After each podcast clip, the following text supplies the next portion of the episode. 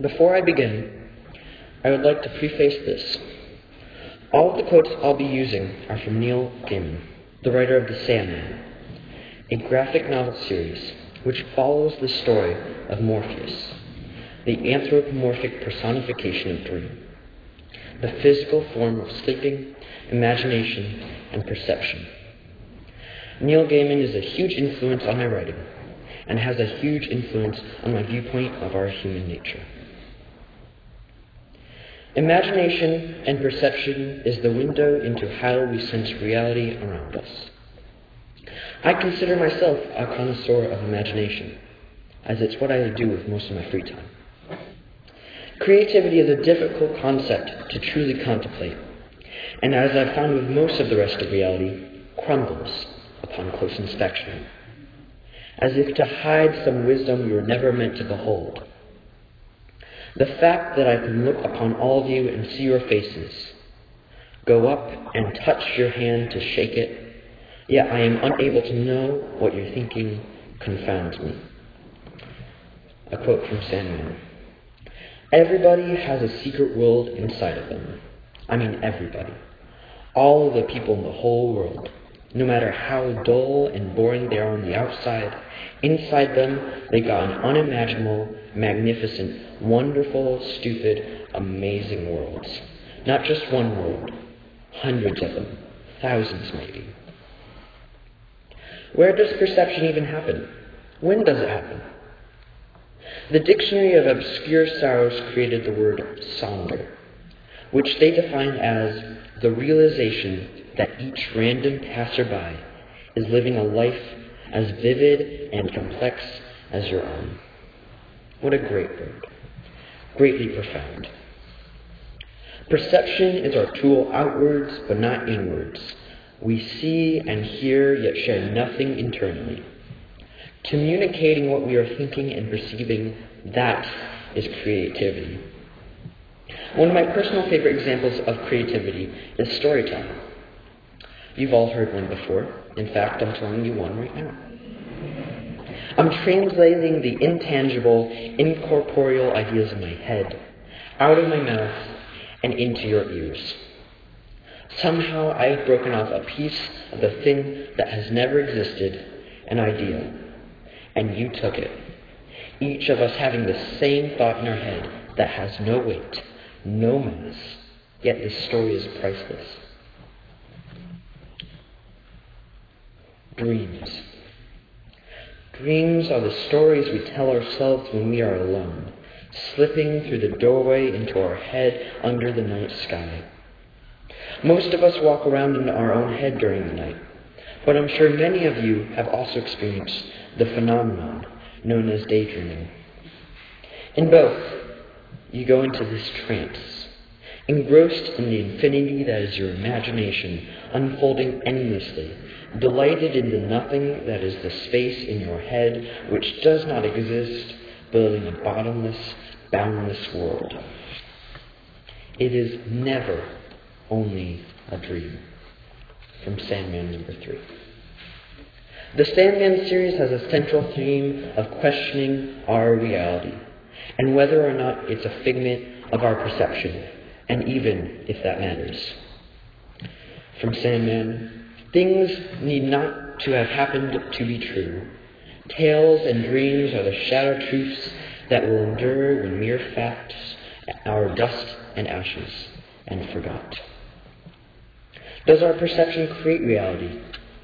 What if we are not placed in the a stagnant world together where each person sees, smells, or hears the same experience, but a world we create, a fairy tale, that some people happen to agree upon? We are the sum of our memories, and if we can't trust our memories, what can we trust? Can we trust ourselves? Here is my favorite example of how memories define us. All of you know that I exist. Whether you knew before now or you learned today, you now know I exist. Some of you, some of you have known me for the entirety of my existence. But for those of you who at one point did not know me, from when I was born to now, think back to when you didn't know me. To you, I did not exist. And if you never met me and no one ever told you about me, I would still not exist. But from the moment you learned about me, I had always existed. Right there, at that moment when you learned about my life. You replaced your reality with one that included me. In your mind, you created me. And in this way, our creativity, creations, and perceptions are inseparable, entwined, indivisible. Creativity is the only outlet we have onto the world. Perception is another one of our creations, bent to our will as we must. Creativity can shape how we, how we perceive the world, and how you see the world affects your creativity. From Sandman, dream the world, not this pallid shadow of reality Dream the world the way it truly is. The perception we create affects how we feel, what we strive for, and our moral compass. The Sandman series exemplifies this idea. At one point, Morpheus, the personification of dreams, enters hell to retrieve something he's lost. He then attempts to leave, but is halted by Lucifer, the fallen angel. The million lords of hell stand arrayed around you. Tell us why we should let you leave. Helmet or no, you have no power here. What power have dreams in hell? You say, I have no power. Perhaps you speak truly, but you say that dreams have no power here. Tell me, Lucifer Morningstar. Ask yourself, all of you, what power would hell have if those here imprisoned were not able to dream of heaven?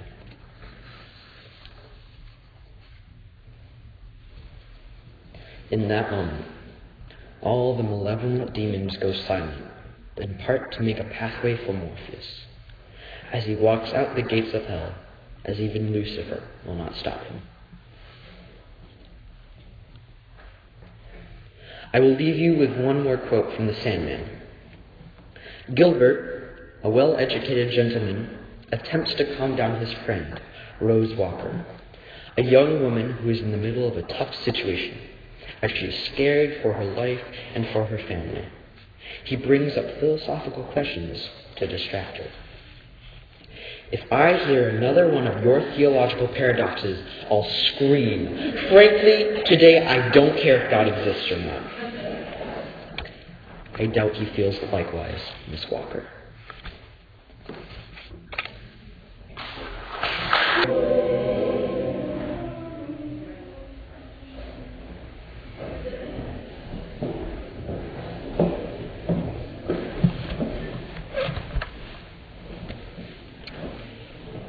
Our theme this month has been creation, and I invited Jesse to join me in presenting this sermon because a while ago, when I was talking about this theme at home, he started to say some things that I thought were interesting. And not wanting to simply steal his ideas from him, it seemed better to directly hear it. As Jesse pointed out in his remarks, to consider creation brings up the questions that we humans try to answer again and again. Who are we? Where did we come from? Where are we going? Cultures across the world and across time have created explanations and answers to these questions. I sometimes think that out of a self centered sense of grandeur, we call our explanations science and their old explanations myth. All of these explanations have changed over time even our science has evolved and changed. There was Aristotelian science that believed in five elements water, air, fire, and earth, and ether, the divine substance that makes up the heavens. There is Newtonian science that explains what happens on earth pretty darn well, but not so much on the subatomic level. And then we come to Einstein and his theory of the Big Bang and we're moving into a time of quarks and dark matter, and who knows what will evolve out of that. Scientists look at theology and scoff because many times our 21st century scientist is considering an 18th century theology. As Jesse quoted earlier, if I hear another of your theological paradoxes, I'll scream. Frankly, I don't care if God exists or not. The theologies that built our religious organizations in America by and large were based on Newtonian physics. And there is this huge mismatch between modern science and theology today. But what about a philosophy or a theology that is based more in Einsteinian physics. That would be process theology or philosophy, first developed by Alfred North Whitehead. I was honored to be able to study this in college and wrote my thesis on it actually. In process theology, God is an important concept and a participant in creation. Not the old guy in the sky kind of God, a very different image it is a panentheist system. Sac- the sacred is in all parts of creation, but the sum of the parts is greater than the whole. J. McDaniel wrote a thorough process definition of God. The universe unfolds within a larger life, a love supreme who is continuously present as a lure toward wholeness relevant to the situation at hand. In human life, we experience this reality as an inner calling toward wisdom, compassion, and creativity. Wherever we see these three realities in human life, we see the presence of this love, thus named or not. This love is the soul of the universe, and we are small but included in its life not unlike the way in which embryos dwell within a womb, or fish swim within the ocean, or stars travel through the sky. This soul can be addressed in many ways, and one of the most important and common words for addressing the soul is God. The stars and galaxies are the body of God, and any form of life which exists on other planets are enfolded in the life of God as is life on earth. God is a circle whose center is everywhere and circumference is nowhere. As God beckons human beings toward wisdom, compassion, and creativity, God does not know the outcome of the beckoning in advance because the future does not exist to be known. But God is steadfast in love, a friend to the friendless and a source of inner peace. God can be conceived as father or mother or lover or friend. God is love. I really like that definition. I think it is quite suited to a Unitarian Universalist congregation. It's a little long winded. If I used that definition every time I wanted to use the word God, the conversation would never actually move forward. So I use the word God as a shorthand, but when I use that word, that definition is really what I mean.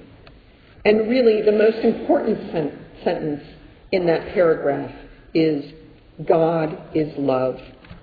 And what is critical to understand here is that the God of process theology does not exist outside of the system. The universe is in process, and so is God. God is unfinished, infinitely unfinished. We add to God, and God adds to us. We live in a fluent world. Imagine a mountain on the banks of a river. It seems solid. It's not liquid. You can climb on it without sinking. You can fall on it and hurt your knee. It does not seem to be in process at all. It, it seems instead to be stubborn and changeless. But physicists tell us that this solidity is not the whole story. There is a great deal of energy in the mountain. Some of it is in the atoms and molecules of the mountain, and some of it is in the empty spaces, the vast empty spaces. But all this energy is dynamic and changing, more like a river than a rock. It may look like a noun, but energetically it is a verb. it is complex. it is a complex and multifaceted event, an act of mountaining. Chinese philosophy speaks of it as possessing a continuous creativity of its own. Even the atoms are dynamic. Consider an electron within the atom. Quantum physicists tell us that it is composed of a series of momentary bursts of energy, a series of momentary happenings or pulsations. An electron is not solid and unchanging. It is the happening of one of these pulsations of energy, and then the happening of the next, and then the happening of the next. the electron is not a thing, but rather a succession of happenings. Buddhists tell us that our consciousness is a stream of perceptions and feelings and ideas which are never the same at any two moments. Physicists tell us that an electron is a stream of pulsations or energy none of which are precisely identical at any two moments. Whitehead agrees with both of them. Everywhere we look, we see streams. The world is fluent like a river because the world is a process of becoming and its parts are processes of becoming too.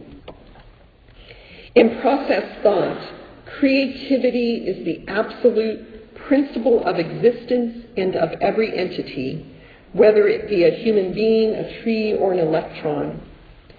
Every entity has some degree of novelty in how it responds to other entities, and it is not fully determined by causal or mechanistic laws. Process thought understands this absolute creativity to be part of all of creation and of God. God desires there to be novelty, change, evolution. There is no grand plan, and God does not command the universe. God is a verb, God is love, and that love lures us in itself to be co creators in this universal creativity. How many times have you said or heard someone say, Oh, I'm not creative? not me. In a process view, no one can really say that.